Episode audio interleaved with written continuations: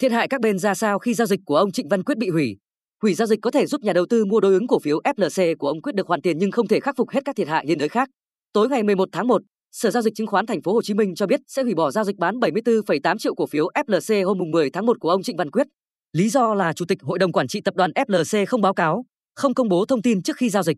nhằm giảm bớt rủi ro bất cân xứng thông tin trên thị trường, ngăn chặn các hành vi thao túng cổ phiếu. Theo quy định, người vừa là lãnh đạo doanh nghiệp, vừa là cổ đông lớn như ông Quyết thuộc đối tượng phải công bố thông tin. Giả sử thông tin ông Quyết đăng ký bán một trăm bảy mươi lăm triệu cổ phiếu được công bố rộng rãi ngày năm tháng một, trước ngày ông Quyết thực hiện bán, nhà đầu tư có thể đánh giá mức độ ảnh hưởng và phản ứng trước khi giao dịch được thực hiện. Trong trường hợp này, nhiều nhà đầu tư có thể hạn chế mức thua lỗ vì đã nhanh chóng chốt lời trước khi ông Quyết bán ra. Tuy nhiên, ở phía ông Quyết, nếu nhà đầu tư phản ứng mạnh thông qua việc chốt lời và khiến cổ phiếu giảm sàn, số tiền doanh nhân này thu về có thể ít hơn rất nhiều. Cụ thể, giá cổ phiếu có thể chỉ còn mười sáu nghìn một trăm đồng. Số tiền ông Quyết thu được khi đó chỉ khoảng một nghìn hai trăm tỷ đồng.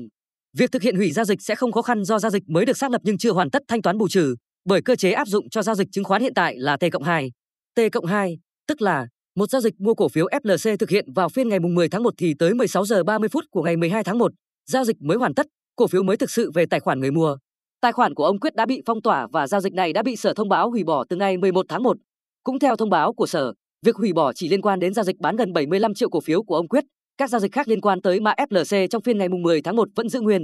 Chia sẻ với phóng viên, trưởng phòng nghiệp vụ một công ty chứng khoán đặt trụ sở tại Thành phố Hồ Chí Minh, nói việc hoàn lại tiền bắt buộc thực hiện trong hôm nay. Quy trình là Trung tâm Lưu ký Chứng khoán Việt Nam (vê ét đê) lập danh sách nhà đầu tư đã khớp lệnh đối ứng với giao dịch bán ra của ông Quyết trong phiên đầu tuần, sau đó thông báo cho công ty chứng khoán để tự xử lý trên hệ thống.